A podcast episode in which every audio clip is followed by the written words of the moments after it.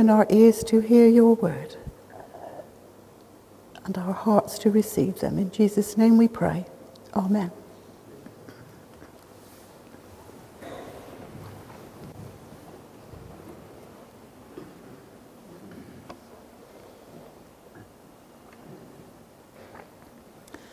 So, have you ever been in a situation where you've had to call for help? You might have been, become lost or separated from someone and had to call them so you could be reunited. Or it may have been something more serious, a situation where you've had to call the emergency services.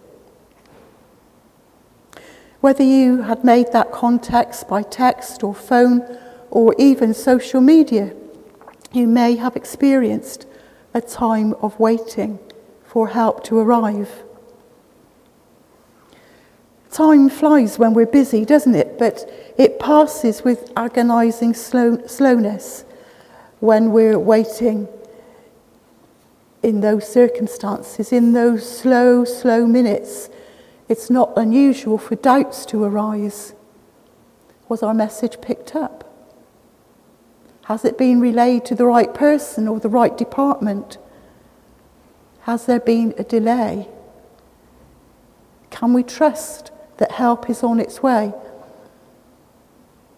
And meanwhile, our unresolved situation may actually be getting worse. It's sometimes said that a week is a long time in politics, but even four days can seem like eternity for anyone grieving a loved one. And our gospel passage today recounts Jesus raising uh, of his dead friend Lazarus. But the actual miracle occupies only a few verses. Disappointment, distress, and disorientation form much of the fabric of Mary and Martha's experience before the event that changes everything. Indeed, Jesus doesn't even arrive at the scene until after Lazarus has died, despite having been told of his illness days before. And by this stage, the situation is apparently beyond remedy. Lazarus has died, and the human hope has evaporated. But this emptiness is not an ending, it's a preparation for the planting of heavenly hope in the person of Jesus.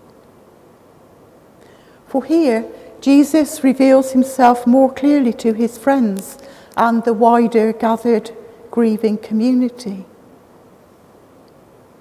As Jesus talks with Martha, he reveals that he's so much more than the ordinary human being he may appear.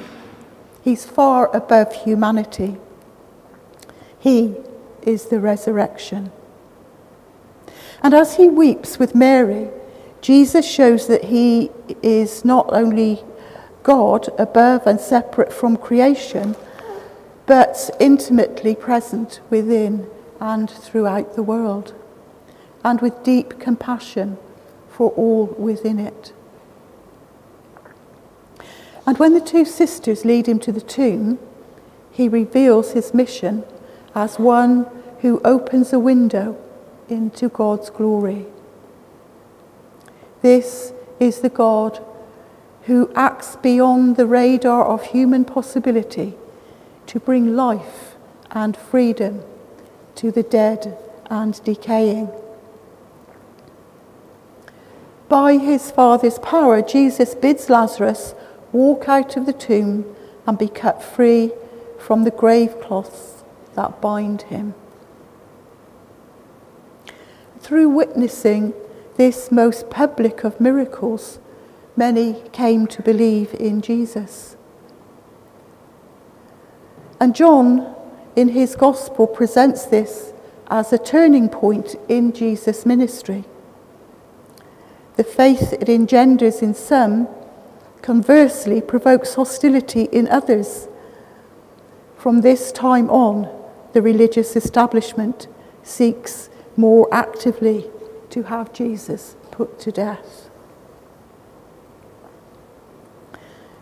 Their attempts to crush all hope in Jesus as the Messiah will, of course, backfire spectacularly, merely paving the way for Jesus' own resurrection as victorious Redeemer for those who seek him.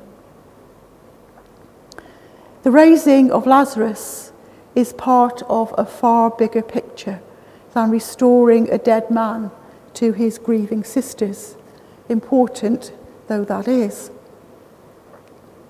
Their story is enfolded into God's plans. Jesus was never unmindful of their suffering. Even when they couldn't see him, he was at work for his Father's glory and their good. Perhaps, like Martha and Mary, we experience situations where we struggle to hold on to hope. We pray and wait, pray and wait again and again. Yet Jesus never seems to arrive. In fact, sometimes our situation goes from bad to worse during the wait. A possible avenue of hope turns out to be a no through road. And in our human hopelessness and despair, we can see no way forward.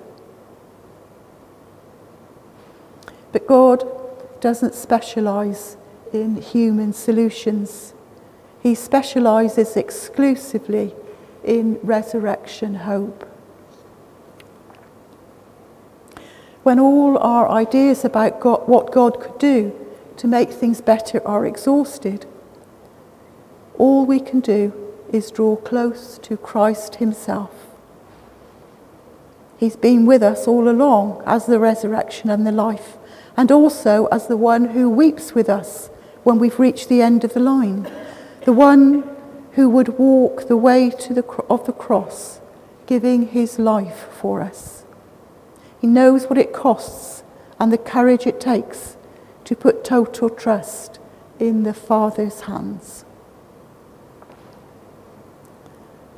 So as we stop trying to resuscitate dying dreams and look to Him for the next step, Jesus opens up a way ahead that brings us a future and hope.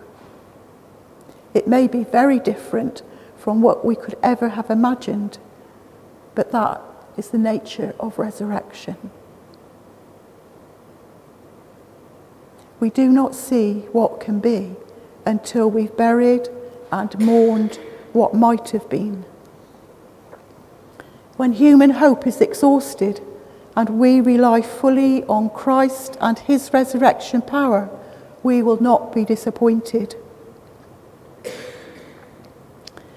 Last Monday was the equinox, and according to the uh, Merriam Webster Dictionary, the word equinox comes from the Latin word aquae, meaning equal, and nox, meaning night. So together, equinox means equal night, which is precisely what the spring equinox is. In all areas throughout the world, both the length of daytime and nighttime are exactly equal. Spring has arrived. And on Monday morning, I learned a bit more about the um, equinox when I was listening to an interview on Radio Gloucestershire with uh, Catherine Keir, who's something of a local expert on folklore. And it seems that historically, the spring equinox has represented more than just the first day of spring or when the flowers begin to bloom. It's become a symbol for rebirth, fertility, and new beginnings. We sometimes get a bit panicky about folklore, associating it with all sorts of pagan rituals that we Christians shouldn't be dabbling in. But sometimes we're quick to make assumptions, and in doing so, we miss opportunities to see God at work. What better time than spring to see God's wonderful creation doing the most amazing things.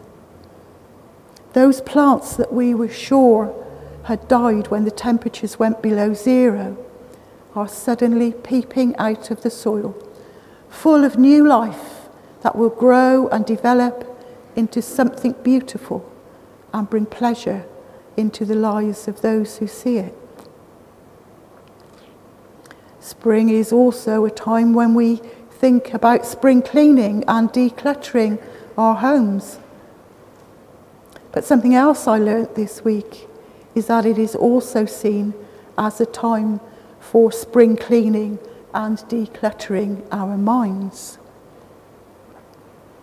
As we continue through Lent, I pray that we might all take the opportunity to do that very thing.